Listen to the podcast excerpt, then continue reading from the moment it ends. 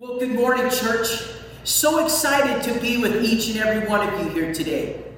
I'm excited about our conversation as we continue in our series 242, which comes out of Acts chapter 2, verse 42, where it says that they were committed and devoted to the apostles' teaching, that they were committed to breaking bread with one another, to, to having community life together, and then being a people of prayer. And I believe that same thing holds true for us here at Gateway as well. That we want the Word to shape us and to mold us, to, to be the people that He desires for each of us to be. I also believe that we do life together here and that we are a people of prayer, that we believe in the power of prayer. The scripture was read for us just a moment ago. We're going to be looking at Acts chapter 4, verses 1 through 22. So grab that cup of coffee, grab your Bibles, grab your tablets, if you're listening to us uh, via podcast, we just want to say welcome to everybody. If you're finding us for the first time, Gateway here for the first time, and you don't have a regular place to worship, we would just like to say welcome. Um, you, you found your church family, and we're excited to have you come and to be a part. As we start into our conversation here today, uh, there's just a, couple of things that I want to share with you. And, and one, I uh, want to talk about transformation want to talk about how uh, transformation, that there needs to, to be this life change because of the cross and, and what Christ did for us there. And then the second thing is, is that, that we need to live out the redemptive story. As believers, we're, we're called to do so. I want to share with you today that there is power in the name of Jesus. Amen? That there is power in the name of Jesus. Grace and mercy and forgiveness kingdom trust, the, the inbreaking uh, of new life can be found in Christ, in Christ alone. God is bigger than any problem that we face. God is bigger than, than any of the broken promises that, that we've had experienced in our life. God is bigger than, than any of the bad choices that we have made. The, the resurrection of Jesus, first and foremost, is, is about forgiveness. Uh, but this, this cross is, and, and the crucifixion and the, the resurrection of life is also about transformation. It is about healing. Do you remember the, the man found at the gate beautiful? See, church and friends that are joining in here today, resurrection is, is about the infilling of the Holy Spirit. The, the book of Acts is, is just that. It's, it's about the acts of the apostles and, and the early church. It's about the, the, the, movement of a group of people that have come together, that their lives have been transformed, and they're going out and they're expressing wherever they may be the redemptive story. They're, they're testifying of the goodness, the, the, the good news of Christ. It's about a group of people who have, who have been commissioned and, and people who have the, the passion to change the world, to change hearts and, and to change lives. Even principalities and, and powers of the world can be made anew. Amen? Christian, Christian recording artist Lecrae says, and I, and I quote, scars are evidence that, that wounds can heal, that, that wounds don't last forever, that, that healing is possible. Peter's first sermon to, to the religious leaders, or his sermon to the religious leaders there uh, in the temple area, he confronted individuals on a personal level. And friends, I just want to share with you that, that oftentimes we don't like it when, when others confront us in love, mind you, in, in, in prayer and discernment about our stuff, the stuff that we have going on in our lives.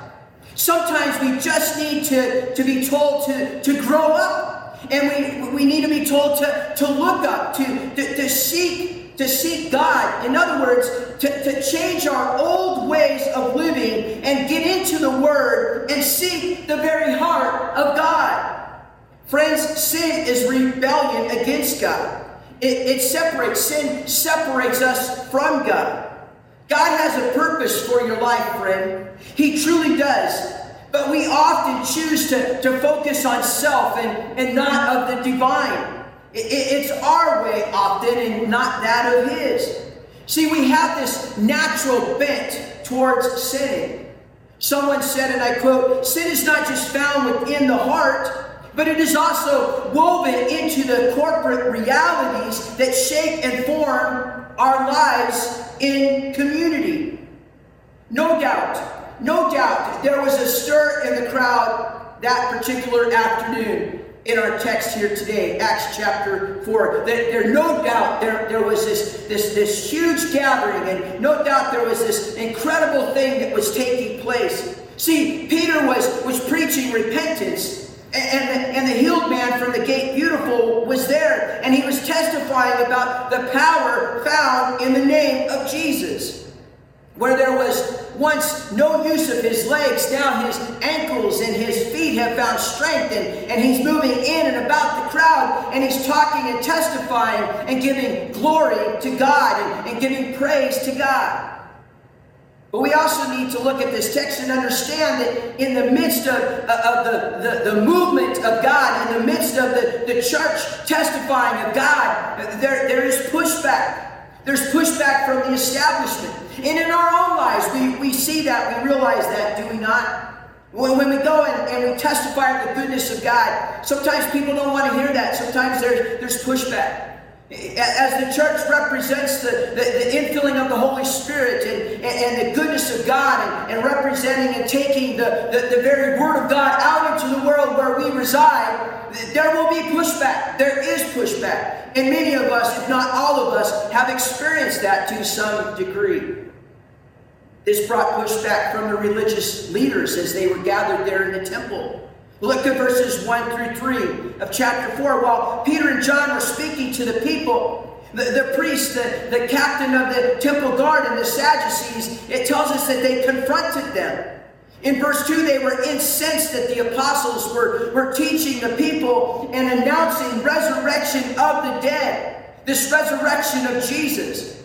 And in verse 3, it says that they even went to the extent that, that they seized Peter and John and they put them in prison until the next day. Catch this if you will. But but the inbreaking of, of the of the new kingdom was disturbing. It was was disrupting the conventional manner of the religious authorities. Uh, uh, their backs were up against the wall with Peter's preaching. And there was nowhere for them to hide. Thus, the, the, the title of our message this morning Nowhere to Hide. Their actions, their, their self centeredness was, was being exposed.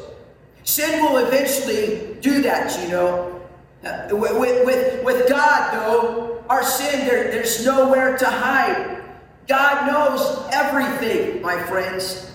Ephesians chapter 5, verse 13 says that, that evil intentions will be exposed when the light shines on them. I want to read that again, but evil intentions, in other words, our sins will be exposed when the light shines on them. Look at verse 4 of our text. Many who heard the word became believers, and their number grew to about 5,000. That is amazing. That is incredible. That God is moving. That out of the upper room, with those that gathered, the 120, as they started to venture through the city of Jerusalem, and now they're headed out into Samaria, and Judea, and throughout all of the ends of the earth, the church is growing. I, I, would say that, that that's a huge thing. I would say that that's big. I would say that that is absolutely amazing. How about you? See, when we look at this text, we, we see that, that as Peter is preaching the message, we, we see first and foremost that, that, that there's this confrontation. We, we see that in the midst of, of them being challenged, that there's pushback. But we also see that in the midst of Peter preaching, we, we see in the midst of his confrontation, we see in the midst of challenging times that the church is growing. Church, I, I believe, I believe that the church can grow no matter what challenges it may endure. Are you with me on this? In our text, it tells us that, that the religious leaders that they had a problem with the resurrection. See, it's, it was, it's great news. It's great news for us as believers. It's great news knowing that the Messiah is alive and that God is doing some great things in the early church. It's not so great news, however, when it disrupts the, the current way of doing things for the establishment, if you will. See, the religious leaders were, were Jewish aristocrats, in, including the high priest and his family. And for years, they have held power in Jerusalem. Peter is upsetting the cart, if you will. He's upsetting the, the, the, the status quo. See, this Jesus disturbance, as William Willimon says, and I quote, is in danger of becoming a mass movement. Think about it. On one side of the temple, you have the religious rulers, you have the, the scribes, and you have the elders. And then on the other side of the temple, you, you have Peter and John and, and all of these people from the church gathered together. And then look at verse 13. It says, they couldn't take their eyes off them. Peter and John standing there, so, so confident so sure of themselves. Their, their fascination deepened when they realized that, that these two were laymen with, with no training in scripture or formal education. They, they recognized them as companions of Christ. Friends, it, it's, it's only by the anointing, it's only by the anointing of the Holy Spirit that, that Peter is able to, to speak at such a gathering. The religious leaders, they, they have a problem on their hands. See, two uneducated men are preaching a most powerful message. A healed man is now moving amongst the crowd and testifying. A large crowd of people whose hearts have been changed, they're, they're joining in this powerful movement. This powerful movement called the church. This powerful movement called the way. And the religious leaders, they're realizing that, that they can't do anything about it. But it's interesting to, to mention that the religious leaders, that, that they are for the people, right? That their ministry is about the people, right? There was a very popular book that came out years ago it sold millions of copies. Matter of fact, it was published in, in a number of, of, of, varying languages around the world. But the first four, the first four words of the first chapter simply said this: It's not about you. It's not about you. It's not about you. See, the religious leaders, they, they, they were the guardians of the, of, of the temple. Kind of sounds like a, a made for TV movie title, doesn't it? Eh, they were the guardians of the temple and, and, and of traditions, but, but they had also risen to social and economic and political power. See, Peter and John, they were pressing into, they were sharing of, they were preaching of the resurrection, the resur- res- resurrection evidence in Christ. They were preaching, the, the first thing that I want to share with you here today is that there's power in transformation. See, the religious leaders not only didn't believe in the resurrection of the dead, but they also viewed it as a very dangerous idea.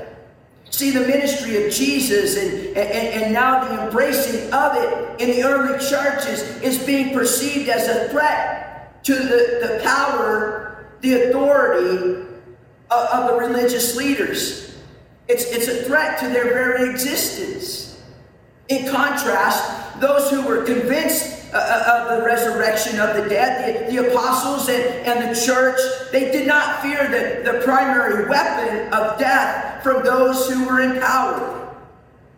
In, in other words, you, you can threaten us until death you can give us the sentence of death because of our preaching, because of our, our teaching, because of our testifying of the redemptive story, but we will not stop. We will not stop because we believe that there is life, life eternal that can be found in the resurrected Christ. Can I get an amen in the house? Can I get an amen this morning from wherever you're listening or wherever you're viewing this message?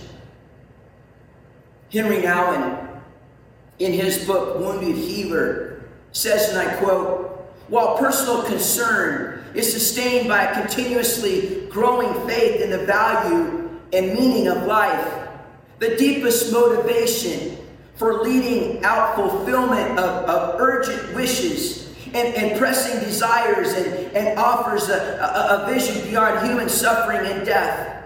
A Christian leader is one of hope whose strength in the final analysis is, is based neither on self confidence derived from personality, nor on specific expectations for the future, but on a promise given to them.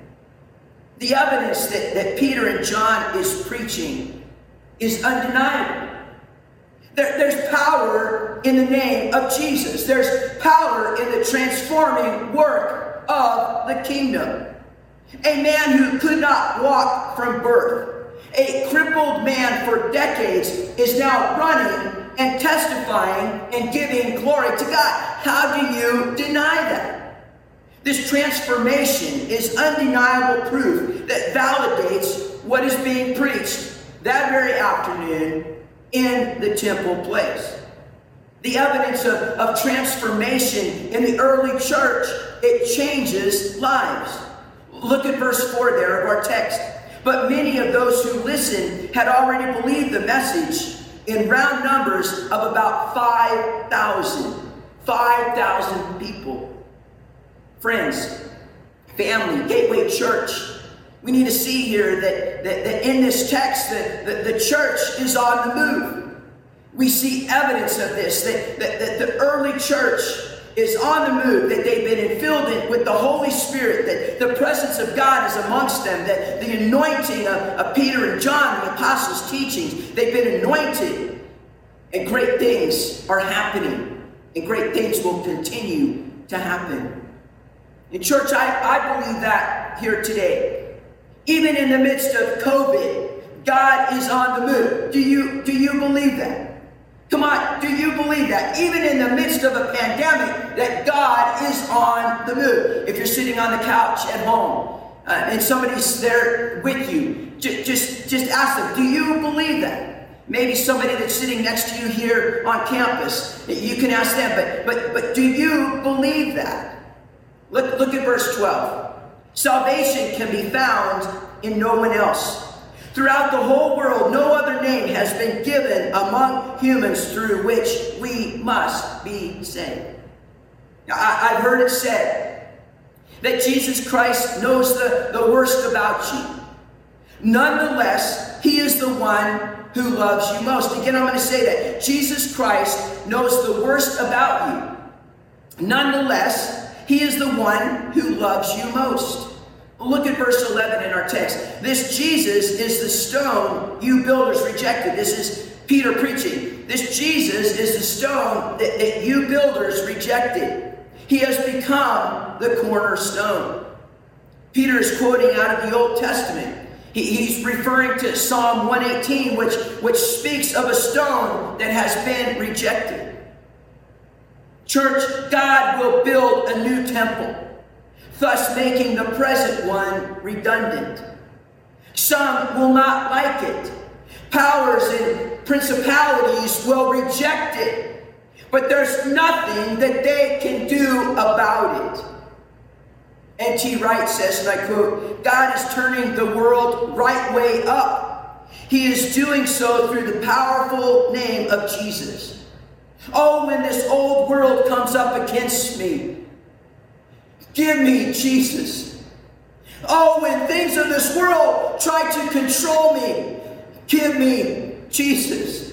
Oh, when people around me forsake me and they, they ridicule me, oh, give me Jesus. Oh, when uncertainty floods my soul, give me Jesus. Psalm 118 Verses 15 through 18 says this The sounds of joyful songs and deliverance are heard in the tents of the righteous. The Lord's strong hand is victorious. The Lord's strong hand is ready to strike. The Lord's strong hand is victorious. And then it goes on and it says, I won't die. No, I will live and declare what the Lord has done. Verse 18, yes, the Lord definitely disciplined me, but he didn't hand me over to death. What Peter was preaching in the house, in the temple that day, is exactly what the church needed to hear. It is exactly what I need to hear. It's exactly what you need to hear today. What, what you and I need to hear is that we can overcome our own pitfalls. We can overcome our own brokenness, our own sinfulness, our own wrong choices. Remember that the one who's standing at the temple that very afternoon, this very afternoon that is in our text, is the very one who has denied, Peter has denied Christ three times, and now he is an anointed man of God, and the church is on the move, and the church is growing. Hearts and lives are being changed. Oh, God can use you. God is, is desiring to use you right now, young person, in that living room, that, that person that's driving, listening to this podcast, those that are gathered here today, God is desiring to use you for great things, kingdom purpose, kingdom building things. Peter stands in that gathering, a transformed man. God is using him to ignite the church. We're all broken people that can be used by God, but we have to be a willing people. And secondly, as Christians, we must be willing to, to live out the redemptive story. And I just want to say, we must be willing to live out the redemptive story at any and all costs. Look, look at verse 3. They seized Peter and John and, and put them in prison until the next day. Friends, this wouldn't be the last time that Peter was incarcerated. It, it, wouldn't be the last time that he was threatened to, to be quiet about preaching, sharing the redemptive story. See, Peter wasn't only preaching about, about Jesus himself being raised, but, but he was also preaching about how God was a God of restoration, that God was a God of reconciliation, that God is a God of fresh beginnings. Somebody here today needs to hear that, that, that God, the very God that created you, is the God that wants to give you a fresh new beginning. No matter where you've been, no matter what you've done, God wants to love you. God wants to pull you close. He wants to, to in his soft spoken voice, call you and let you know that he is, that you are his beloved. God freely accepts anyone who is willing to choose him, to be transformed by him, and to live life eternal with him. Psalm 2 in the Old Testament in the message translation, it says this Why the big noise, nations? Why the mean plot, peoples? Earth leaders push for position, demagogues and, and delegates, they, they meet for summit talks. Uh, the, the God deniers, the, the Messiah defiers, they say, let's get free of God. Cast loose away from Messiah.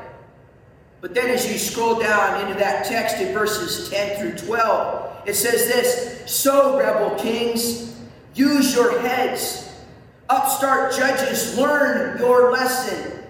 Worship God in, in adoring embrace. Celebrate in trembling awe. Kiss Messiah. Your very lives are in danger, you know. His anger is about to explode.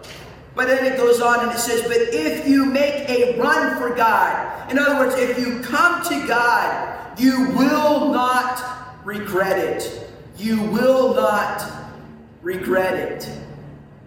I look at this text here today, and it moves me. It stirs my heart because it, it allows me to, to see a snapshot of what God can do not only in the early church, but what God can do for us here today.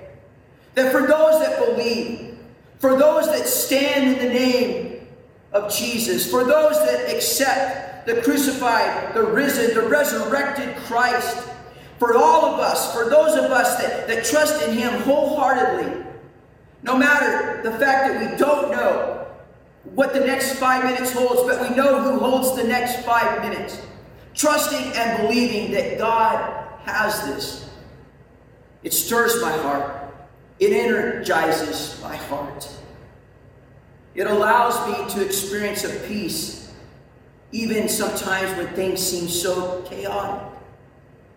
It allows me to understand that even in the midst of sharing the redemptive story, that though there may be pushback, God does not leave us out there alone. He never leaves us nor forsakes us. That God is a God of compassion, God is a God of reconciliation, God is a God who stands with us in all things. He promises that. That is a trustworthy statement, and we as a people need to take him at his word. As Peter stood there in the assembly that day, he was anointed man of God. He was a God full of passion and vigor. He, he, wanted, he wanted the gospel, the redemptive story to be said and to be shared. Ultimately, it would take his life. Ultimately, many of those that were gathered there would be martyred for their faith. Even in the midst of uncertainty, in the midst of pushback, in the midst of, of so many things of the persecuted church, the church continued to go and the church continued to grow. And I believe that God has that for us here today as well at Gateway. That God wants to use us in a mighty way. As we conclude, I would just ask that you would read and reread through this text a few times that you would just look to see what stands out to you, that highlight and circle those words, those phrases that, that, that, uh, that just catch your eye and, and catch your heart. Read on this text as a devotion this week and see how God can use it to encourage, how God can use it to strengthen your heart, how God can use you to take it into the world in which you reside. This is the word of the Lord this morning. And I say thanks be to God for the people of God. Amen and amen. We'll see you again this next week. Blessings, church.